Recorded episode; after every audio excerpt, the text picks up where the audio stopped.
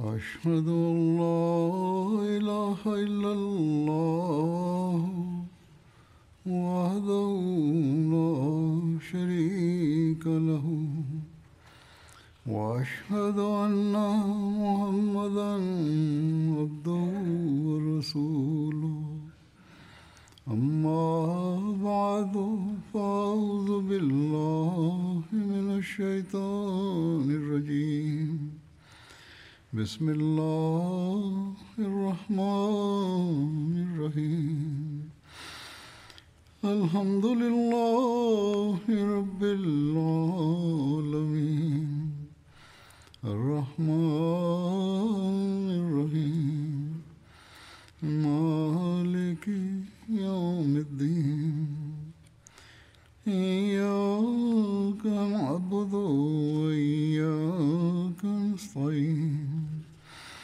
اهدنا الصراط المستقيم صراط الذين أنعمت عليهم غير المغضوب عليهم ولا الضالين Аллаха, мир ему и благословение Аллаха, в связи с событиями битвы при Бадре.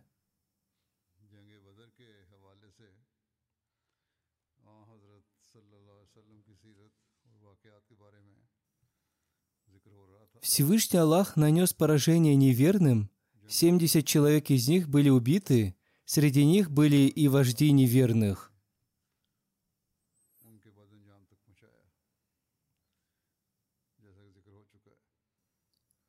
В Сахих Бухари Абдулла бин Масуд повествует.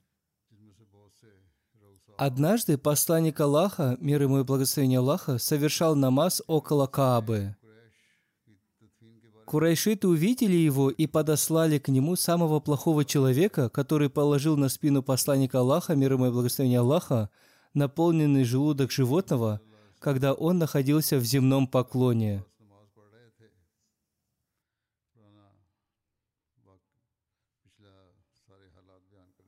Однако посланник Аллаха, мир ему и благословение Аллаха, продолжал свой земной поклон и не поднимался. Неверные, наблюдая за этой картиной, насмехались над посланником Аллаха, мир ему и благословение Аллаха. Кто-то из людей сообщил об этом Хазрат Фатиме, которая в то время была еще маленькой. Она побежала туда и сбросила желудок со спины своего отца. После этого она стала ругать этих неверных –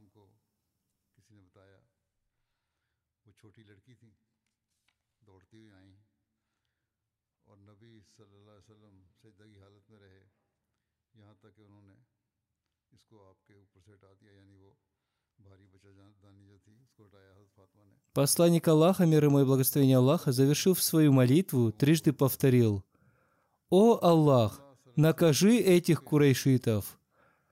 О Аллах, накажи Амар бин Хишама, Удбу бин Рабию, Шайбу бин Рабию, Валида бин Удбу, Умая бин Хальфа, Укбу бин Аби Муита и Амара бин Валида.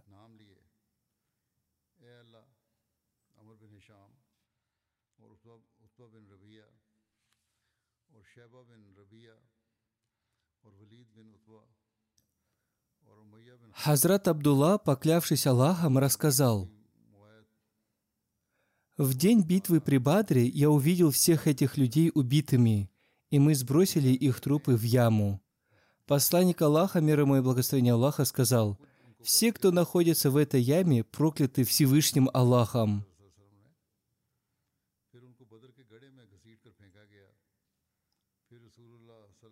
Также в книгах жизни описания посланника Аллаха, мир ему и благословение Аллаха, написано, что посланник Аллаха, мир ему и благословение Аллаха, еще до начала битвы указал те места, где будут убиты эти люди. Хазрат Умар повествует – Посланник Аллаха, мир ему и благословение Аллаха, указал на место, где будут убиты эти неверные. Он сказал, «Завтра, иншаллах, здесь будет убит Удба бин Рабия. Там будет убит Шайба бин Рабия». Указав на другое место, он сказал, «Здесь будут убиты Умая бин Хайфа, Абу Джахаль бин Хишам». Положив свои руки на землю, он сказал, «Здесь будет убит тот-то и тот-то». На следующий день эти люди были убиты именно в тех местах, на которые указывал посланник Аллаха, мир ему и благословение Аллаха.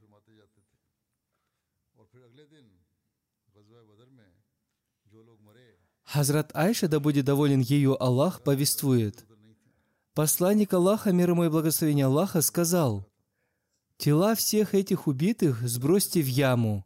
Таким образом, тела всех этих неверных, кроме Умая бин Хайфы, были сброшены в яму. Его тело вздулось, и его было невозможно перетащить, и он был похоронен на этом месте.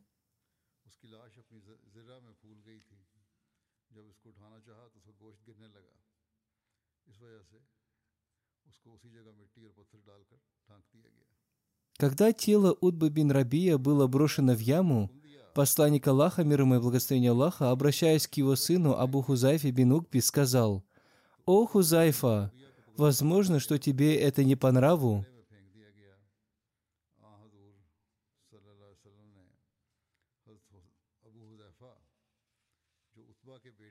Он ответил, «О посланник Аллаха, у меня никогда не было сомнений в отношении своего отца.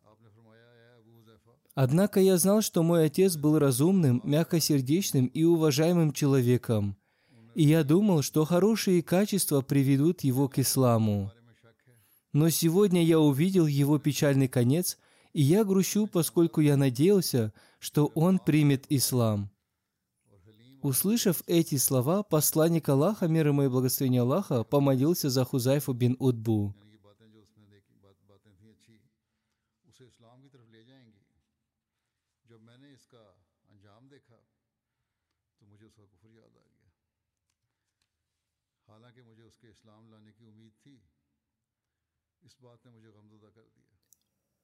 Хазрат Абу Талха сказал, в этой битве было убито 24 вождя неверных. Посланник Аллаха, мир ему и благословение Аллаха, повелел сбросить их в один из колодцев. Когда посланник Аллаха, мир ему и благословение Аллаха, покорял какой-то народ, он оставался там на три дня. После победы в битве при Бадре он также оставался там на три дня. На третий день он велел седлать свою верблюдицу, затем подошел поближе к колодцу, в который были брошены тела поверженных вождей, и, называя их имена, сказал, «О такой-то, нашел ли ты то, что было обещано тебе, в то время как мы обрели то, что было обещано нам Богом?»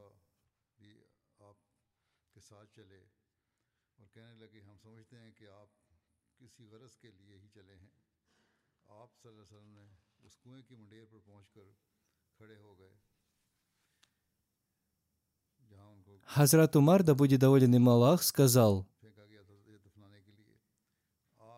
«О посланник Аллаха, они же мертвы и не слышат вас».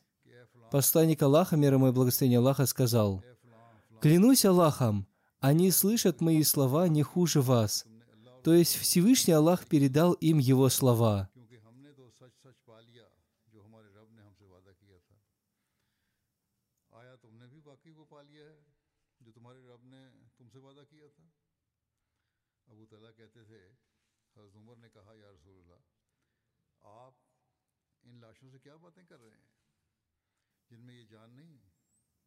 В книге Сират ибн Хишама написано, Посланник Аллаха, мир ему и благословение Аллаха, обращаясь к этим убитым неверным, сказал, Посланник Аллаха, мир ему и благословение Аллаха, обращаясь к этим убитым неверным, сказал, «О люди, брошенные в колодец! Вы были плохими родственниками пророка Аллаха. Вы отвергли меня, в то время как люди уверовали в меня. Вы изгнали меня из дома, в то время как люди дали мне убежище. Вы воевали со мной, в то время как другие люди помогли мне. Нашли ли вы то, что обещал вам ваш владыка?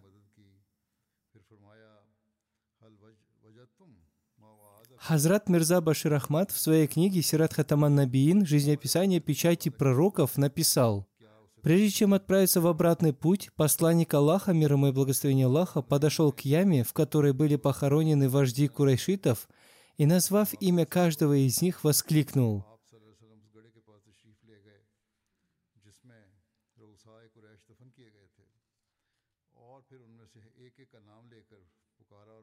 Убедились ли вы в истинности обещания, данного вам Богом через меня? Воистину, я убедился в истинности обещания, данного мне Богом. Затем он добавил,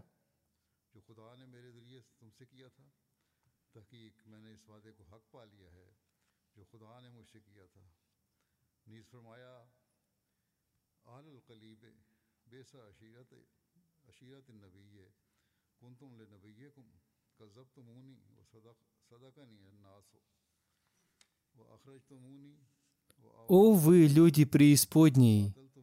Вы оказались самыми несчастными родственниками вашего пророка.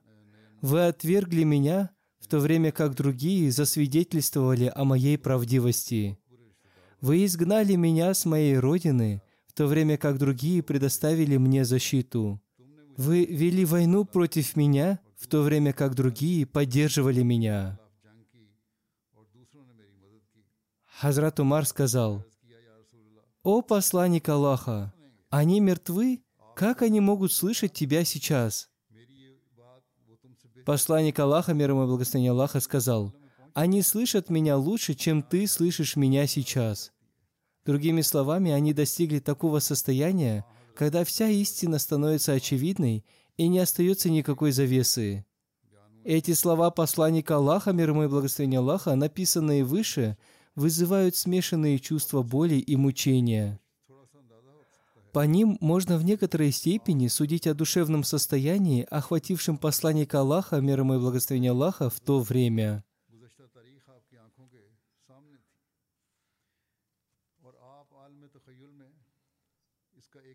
Кажется, что история противостояния курайшитов была в то время перед глазами посланника Аллаха, мир ему и благословение Аллаха, и в мире воспоминаний он переворачивал страницу за страницей, и его сердце становилось беспокойным при изучении этих страниц.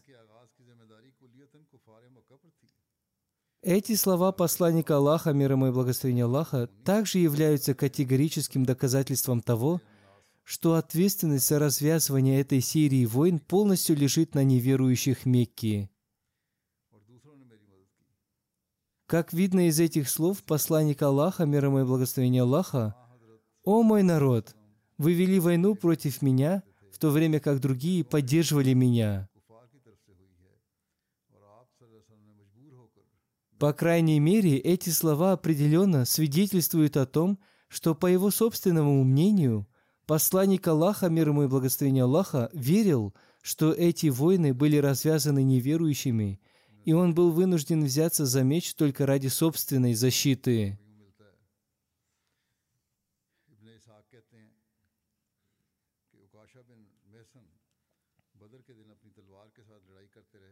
В битве при Бадре были проявлены некоторые знамения.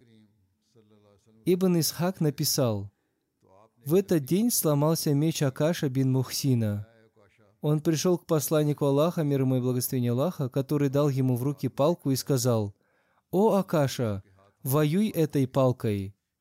Когда Акаша взмахнул этой палкой, она превратилась в белый железный меч, и он воевал этим мечом. Мусульмане одержали победу. Этот меч назвали «помощь». Акаша использовал этот меч и в последующих битвах.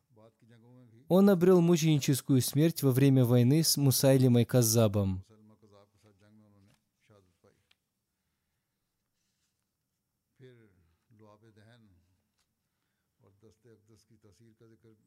Благословенная слюна посланника Аллаха, мир ему и благословение Аллаха, тоже была знамением.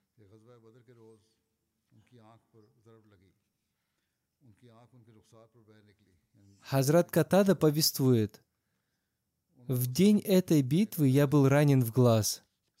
Одна из вражеских стрел попала мне в глаз, и он вытек мне на щеку. Я взял свой глаз в руку и уже хотел его выбросить, но другие сподвижники не позволили мне это сделать.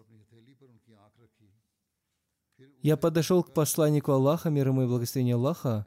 Он взял мой глаз и вложил его обратно.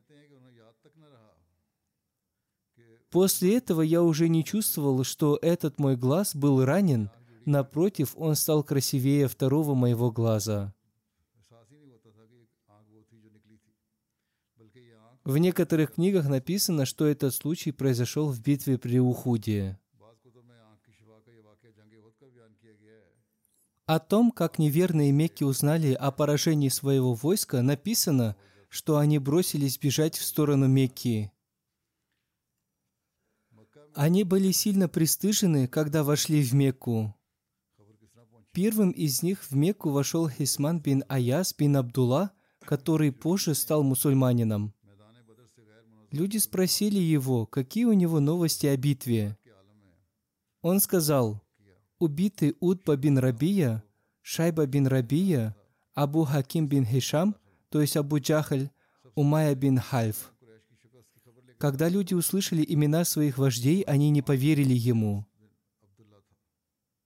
Савван бин Умайя находился в Хатиме, место возле Каабы. Услышав эти имена, он сказал, «Этот человек сошел с ума». Обратившись к людям, он сказал, «Задайте ему вопрос, где сейчас находится Сафван бин Умайя».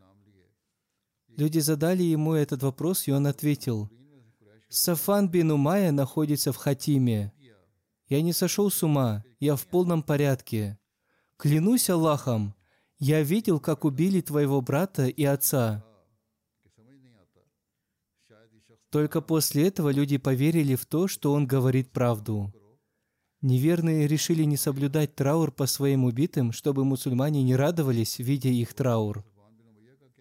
Некоторые из курайшитов сразу стали плакать, другие стали говорить им, «Нам нельзя плакать, поскольку Мухаммад и его сподвижники будут рады нашему плачу». После этого они сказали, «Мы пока не будем отправлять людей договариваться о выкупе пленных. Мы делаем, мы делаем это для того, чтобы Мухаммад не потребовал большего выкупа». О том, как получили благую весть о победе жители Медины, написано. «Посланник Аллаха, мир ему и благословение Аллаха, отправил Абдулу бин Раваху в верхнюю часть Медины, в нижнюю часть Медины он отправил с благовестью о победе Зейда бин Харса. Хазрат Усама бин Зейд повествует, «Мы получили эту благую весть, как только похоронили Хазрат Рукаю, дочь посланника Аллаха, мир ему и благословение Аллаха, супругу Хазрата Усмана бин Афана, который не смог принять участие в битве при Бадре по приказу посланника Аллаха, мир ему и благословение Аллаха, и ухаживал за своей женой. Я подошел к своему отцу Зейду бин Харису, когда люди собрались вокруг него, он сообщил людям, что убиты Удба бин Рабия, Шайба бин Рабия, Абу Джахаль бин Хишам, Зама бин Асват, Абдуль Бахтри, Аз бин Хишам, Умайя бин Халк, Наби и Мамба – дети Хаджаджа.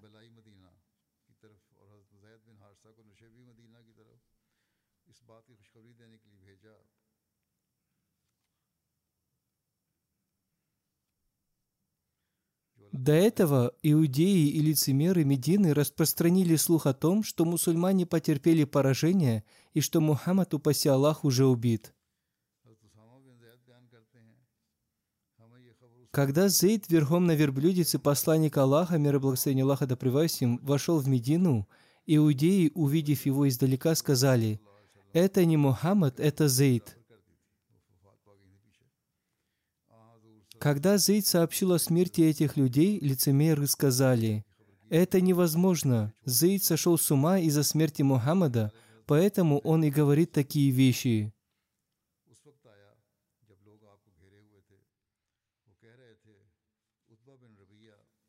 Иудеи отреагировали на эту новость так же, как это сделали неверные в Мекке. Усама бин Зейд сказал, «Я взял своего отца за руку, и, отойдя от людей, мы уединились. Там я спросил своего отца, «О мой отец, правду ли ты говоришь?» Зейд ответил, «О мой сын, клянусь Аллахом, я говорю правду». Когда жители Медины услышали эту новость, они очень сильно обрадовались. Они с нетерпением ждали возвращения посланника Аллаха, мир ему и благословения Аллаха. Не все мусульмане приняли участие в этой битве, поскольку они думали, что эта битва не состоится. Некоторые мусульмане выехали из Медины, чтобы встретить посланника Аллаха, мир ему и благословения Аллаха, в пути. Они встретили посланника Аллаха, мир ему и благословения Аллаха, в местности Роха, и они поздравили его с победой. Остальные мусульмане встретили его в Медине.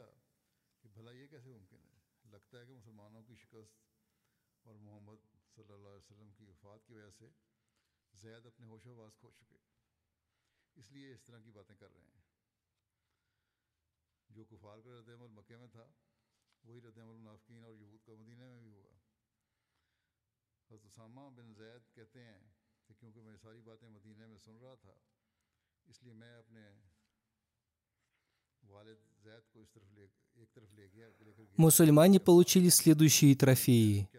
150 верблюдец и 10 лошадей, различное оружие, шкуры и ткани.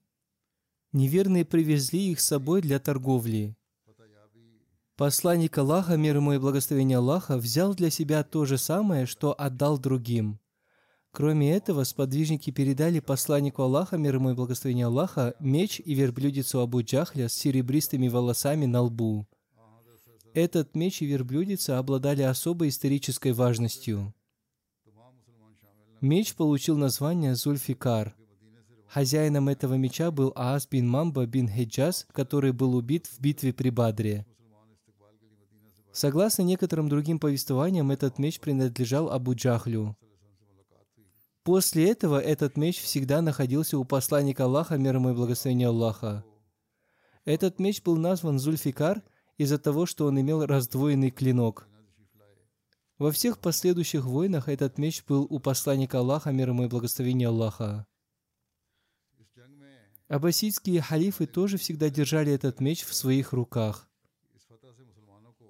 Верблюдица Абу Джахля тоже всегда была рядом с посланником Аллаха, миром и благословением Аллаха. Направляясь в худайбийский поход, он взял эту верблюдицу в качестве жертвенного животного.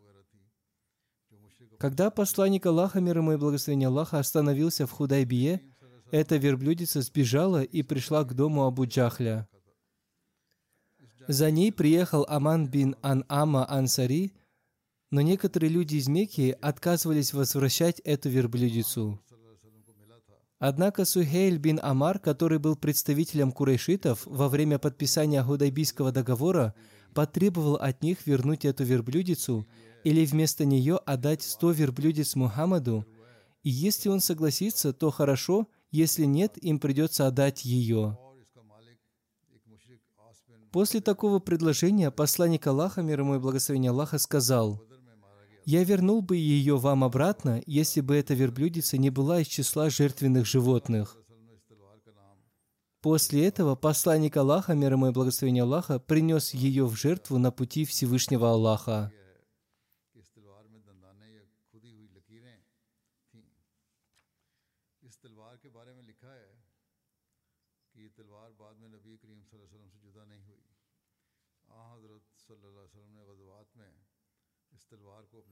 Посланник Аллаха, мир ему и благословение Аллаха, выделил наследникам убитых мусульман часть трофеев.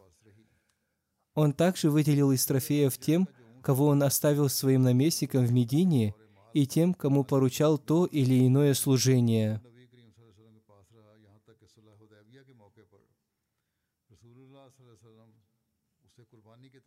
Люди, попавшие в плен, были освобождены посредством выкупа.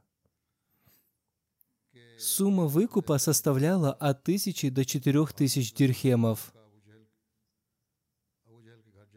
Тем, кто не смог заплатить выкуп, для их освобождения было поставлено условие научить детей Медины читать и писать. Некоторые племена заплатили половину суммы выкупа, а некоторые из них были освобождены без выкупа.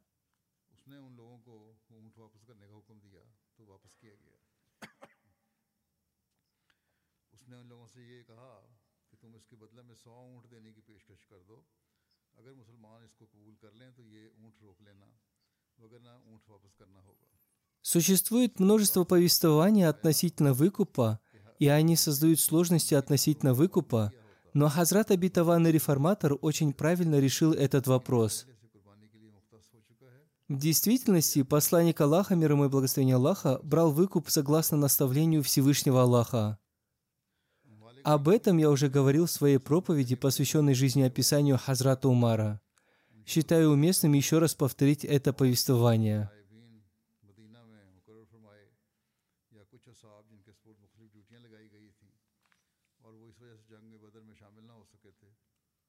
Хазрат Ибн Аббас повествует, когда мусульмане после битвы при Бадре взяли в плен курайшитов, посланник Аллаха, мир ему и благословение Аллаха, советовался с Хазратом Абу Бакром и Хазратом Умаром, да будет доволен ими Аллах, относительно того, как ему поступить в данной ситуации.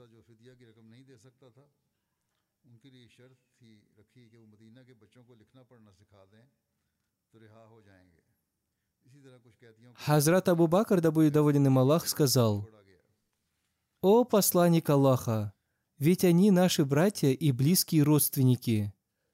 Поэтому я считаю, что с них нужно взять выкуп, и это прибавит нам сил в войне с неверными». Я думаю, что это может стать причиной их наставления к исламу.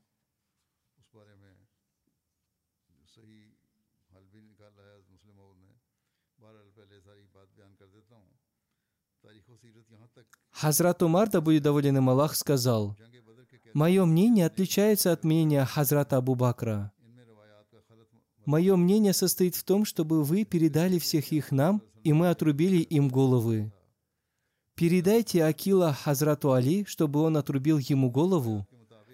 Передайте мне кого-то из моих близких родственников, и я отрублю ему голову, поскольку они являются лидерами и вождями неверных. Однако посланник Аллаха, мир ему и благословение Аллаха, отдал предпочтение мнению Хазрата Абу Бакра, да будет доволен им Аллах.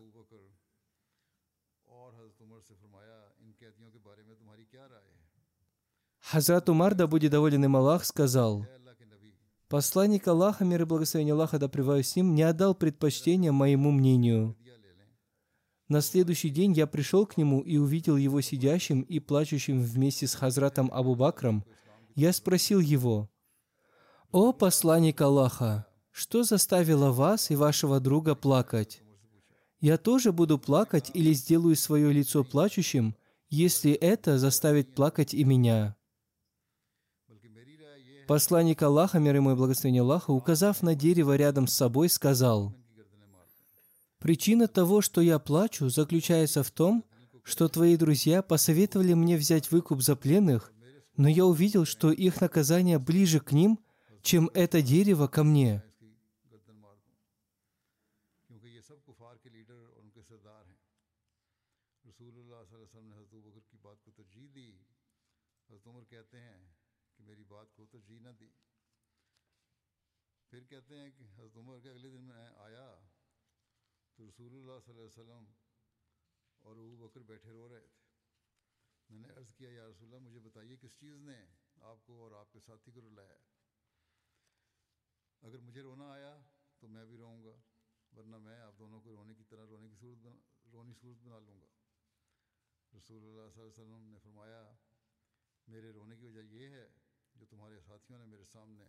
Затем ему был неспослан аят.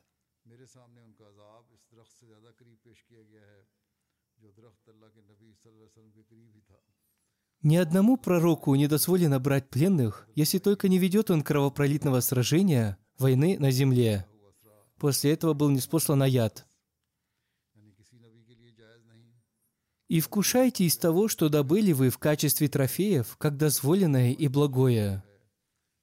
Таким образом, посредством этого аята Всевышний Аллах сделал дозволенным добычу трофеев – это повествование взято из Сахих Муслима. В начале этого хадиса повествуется о том, что посланник Аллаха, мир ему и благословение Аллаха, плакал вместе с Хазратом Абу Бакром, да будет доволен им Аллах. Однако аяты, которые упоминаются в этом хадисе, делают этот хадис сомнительным и не совсем ясным. Тем не менее, многие историки и комментаторы, посчитав этот хадис достоверным, привели его в своих книгах. Они считали, что этим Всевышний Аллах выразил свое недовольство теми, кто советовал ему взять выкуп за пленных, взятых в плен в битве при Бадре. И Всевышнему Аллаху больше понравилось мнение Хазрата Умара, да будет доволен им Аллах. Биографы Хазрата Умара, да будет доволен им Аллах, в своих книгах один раздел называют «Повеления священного Корана», которые были неспосланы с учетом мнения Хазрата Умара, да будет доволен им Аллах. В список аятов, которые были собраны там, входит и аят, относительно которого говорится, что Всевышний Аллах отдал предпочтение мнению Хазрата Умара относительно пленных в битве при Бадре. Однако, как я уже сказал, этот хадис не совсем ясен и сомнителен. Биографы и комментаторы ошиблись в его понимании. Мы нашли один пока еще не опубликованный комментарий по этому вопросу Хазрата обетованного реформатора, да будет доволен им Аллах, который отвергал такие повествования. Я тоже считаю его комментарий по этому вопросу более правдоподобным – я думаю, что эти люди выдумали это повествование с целью преувеличения превосходства и статуса Хазрата Умара, да будет доволен им Аллах, либо они ошиблись в его понимании. Одним словом, сейчас я представлю вашему вниманию комментарии Хазрата Обетованного Реформатора, да будет доволен им Аллах, по этому вопросу.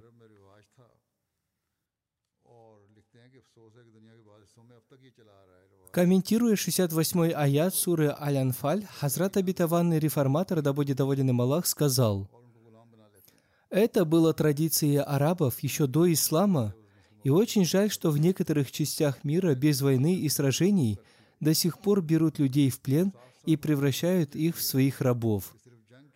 Этот аят отменяет эту грязную традицию и ясными словами повелевает, что нельзя брать людей в плен без войны. То есть, если нет войны, то никого нельзя брать в плен. К этому аяту были написаны неправильные комментарии.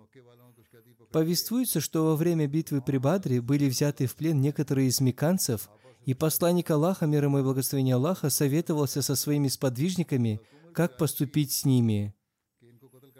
Хазрат Умар посоветовал убить их. Хазрат Абу Бакр посоветовал взять за них выкуп. Посланник Аллаха, мир ему и благословение Аллаха, предпочел мнение Хазрата Абу Бакра и освободил их, взяв с них выкуп. Однако после неспослания аята ни одному пророку не дозволено брать пленных, если только не ведет он кровопролитного сражения, войны на земле, стали говорить о том, что этим Всевышний Аллах выразил свое недовольство посланнику Аллаха, мир ему и благословение Аллаха. По их мнению, посланнику Аллаха, мир ему и благословение Аллаха, следовало убить пленных и не брать за них выкупа. Такой комментарий привел Табари, однако это неправильный комментарий. Во-первых, до этого времени посланник Аллаха, мир ему и благословение Аллаха, не получал никаких откровений относительно того, что нельзя брать выкуп за освобождение пленных, и поэтому на нем нет никакой вины за это. Во-вторых, до этого посланник Аллаха, мир ему и благословение Аллаха, уже освободил двух пленных в Нахле, взяв за них выкуп, и Всевышний Аллах в связи с этим не выражал недовольства. В-третьих, после двух этих аятов Всевышний Аллах изрек, «И вкушайте из того, что добыли вы в качестве трофеев, как дозволенное и благое». Посредством этого аята Всевышний Аллах разрешил мусульманам добычу трофеев.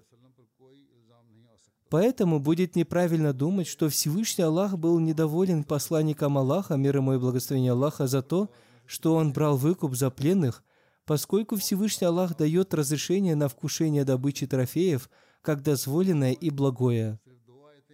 Поэтому такие комментарии являются неправильными. Истинное толкование этого аята заключается в том, что этот аят установил всеобщее правило относительно военнопленных. То есть пленных можно брать только во время войны и после поражения противников. Комментаторы Священного Курана Алама Имам Рази и известный биограф Алама Шибли Наумани выразили относительно выкупа такое же мнение, как и мнение Хазрата Обетованного Реформатора.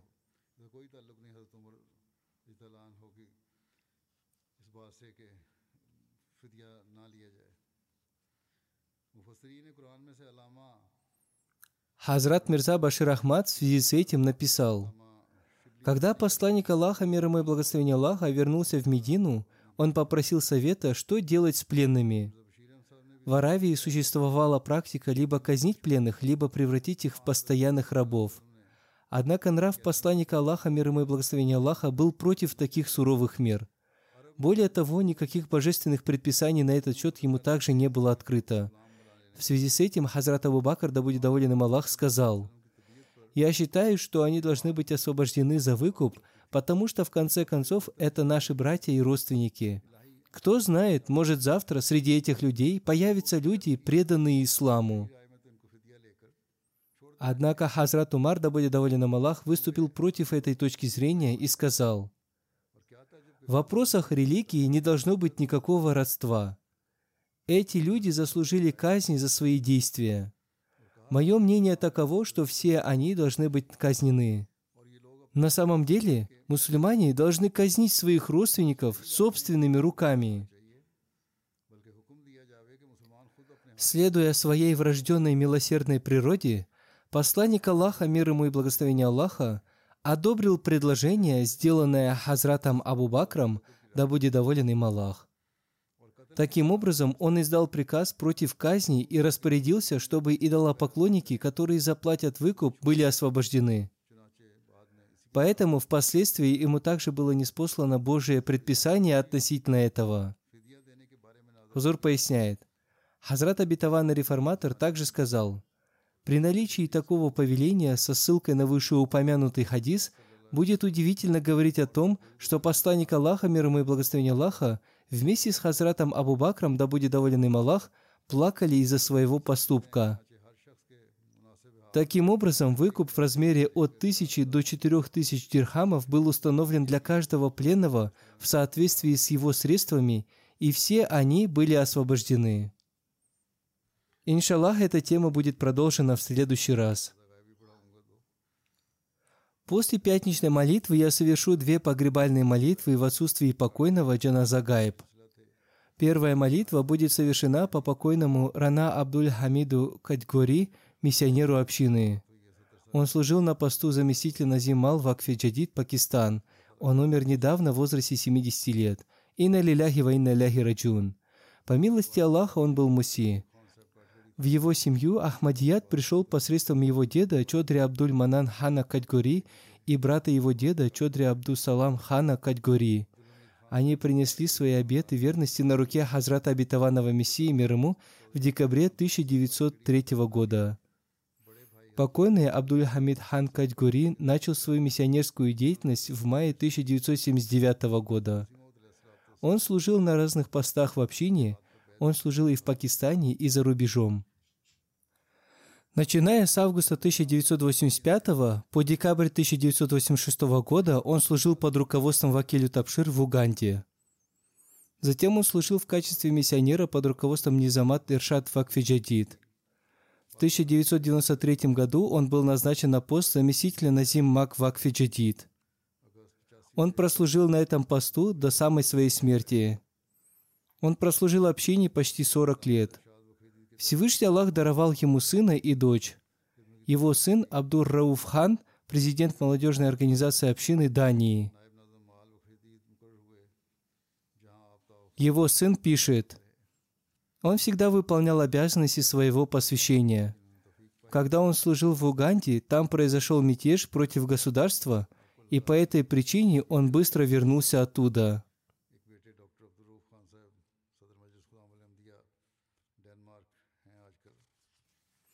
Старший миссионер Махмуд Бхати отправил его в местность Кампала с Кораном в руках только ради проповедования.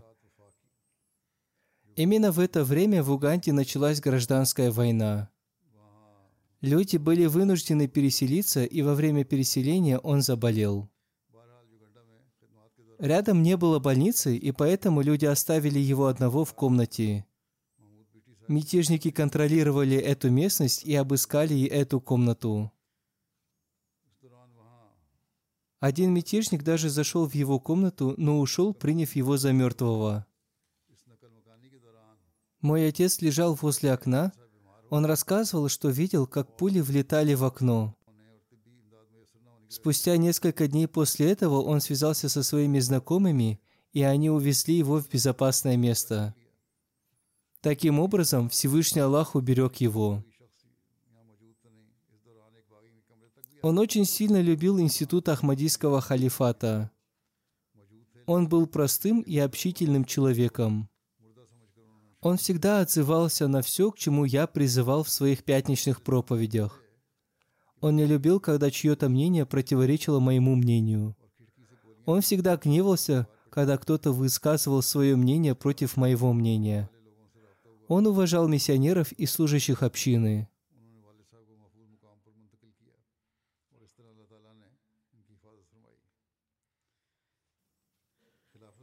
По словам его сына, однажды, когда он был подростком, он сказал ему, что он должен оставить свою должность, если не будет подчиняться своему начальству.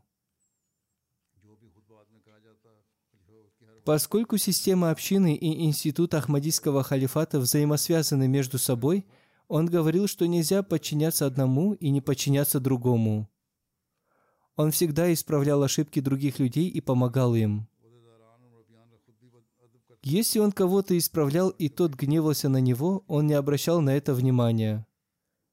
Он всегда подбадривал тех, кто исправлялся. У него было много шансов в жизни для того, чтобы разбогатеть. Но он всегда ставил на первое место свое посвящение. Однажды он очень разгневался, когда я предложил ему жить в Дании.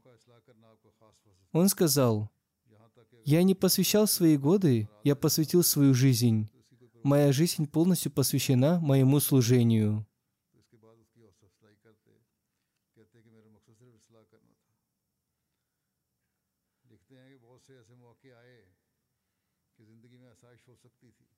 Его дочь Хафиза Ахсан Ара пишет, «Мой отец был очень милосердным, гостеприимным и богобоязненным человеком.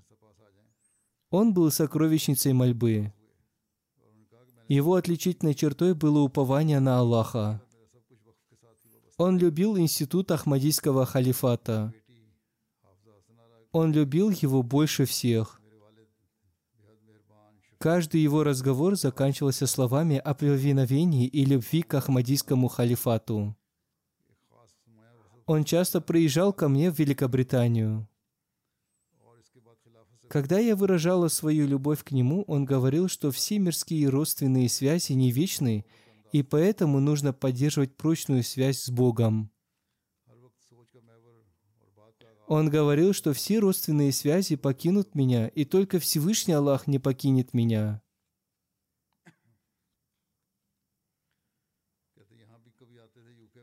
Он учил меня поддерживать прочную связь с Ахмадийским халифатом.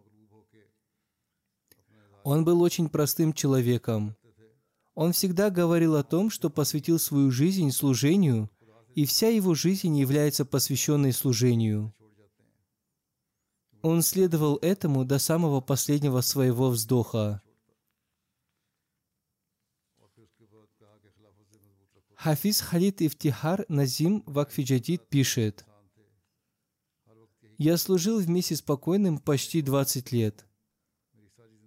Он был истинным вакфи посвятившим свою жизнь служению религии.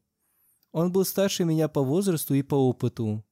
Однако он никогда не давал мне повод думать, что он старше меня в деле подчинения системе общины и Ахмадийскому халифату.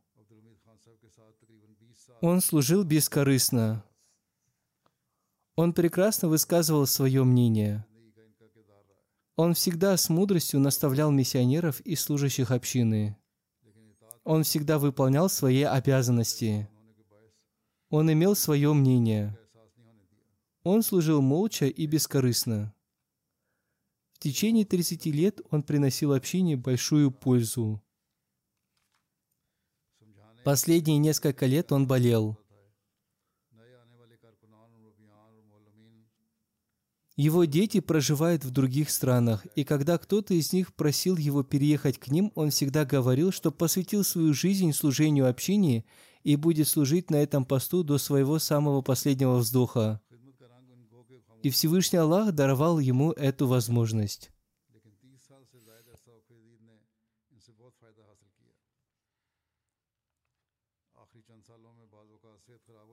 Миссионер Мубашир Ахмад из Низамат Мал пишет – я стал служить в офисе Вакфи Джадид в 2013 году.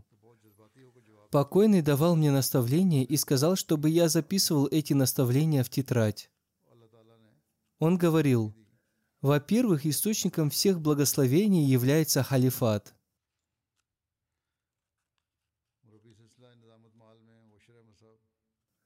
Он говорил, что мы всегда должны преданно служить халифату.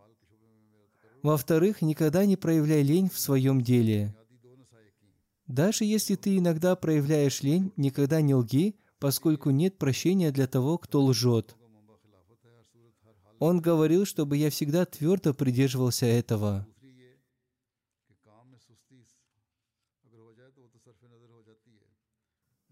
Он говорил всегда просить помощи у Аллаха и возносить мольбы. Я всегда был вместе с ним, когда он совершал служебные поездки. Он говорил мне, что нам нужно объяснять людям важность пожертвований в фонд Вакфиджадид. Настолько хорошо, чтобы важность этого была вложена в сердца людей, чтобы у того, кто жертвует, не было никаких сомнений.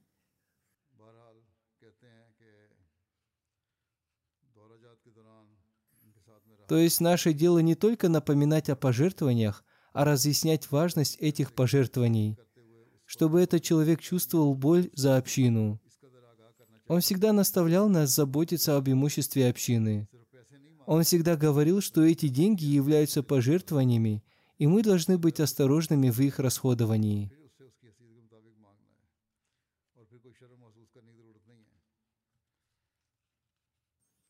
По его словам, он и своему сыну сказал, что он его сын, пока предан общине. Это было его единственное требование к своему сыну. Пусть Всевышний Аллах простит его и повысит его степени в раю. Да продолжит его потомство его благие деяния.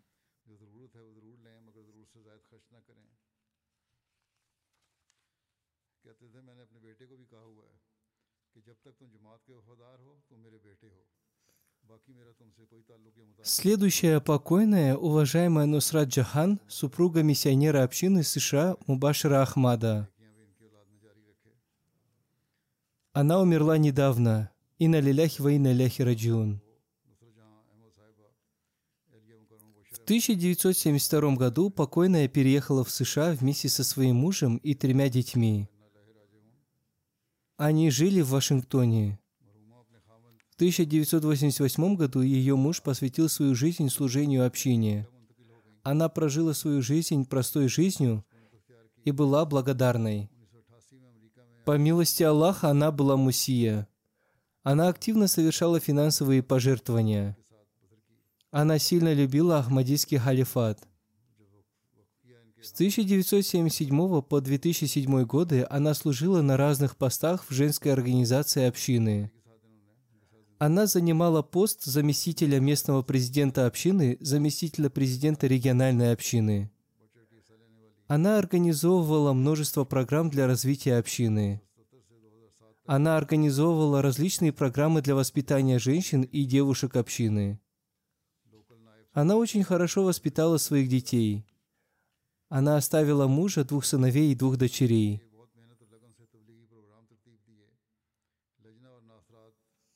По милости Аллаха, все ее четверо детей активно участвуют в делах общины. Да простит ее Всевышний Аллах и увеличит ее степени в раю.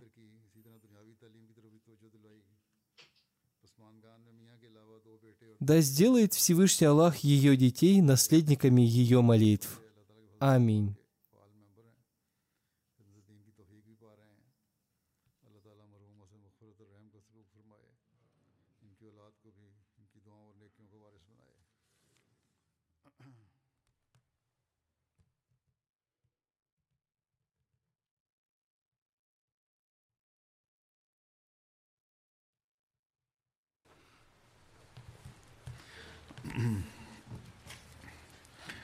الحمد لله الحمد لله نحمده ونستعينه ونستغفره ونؤمن به ونتوكل عليه ونعوذ بالله من شرور أنفسنا ومن سيئات أعمالنا.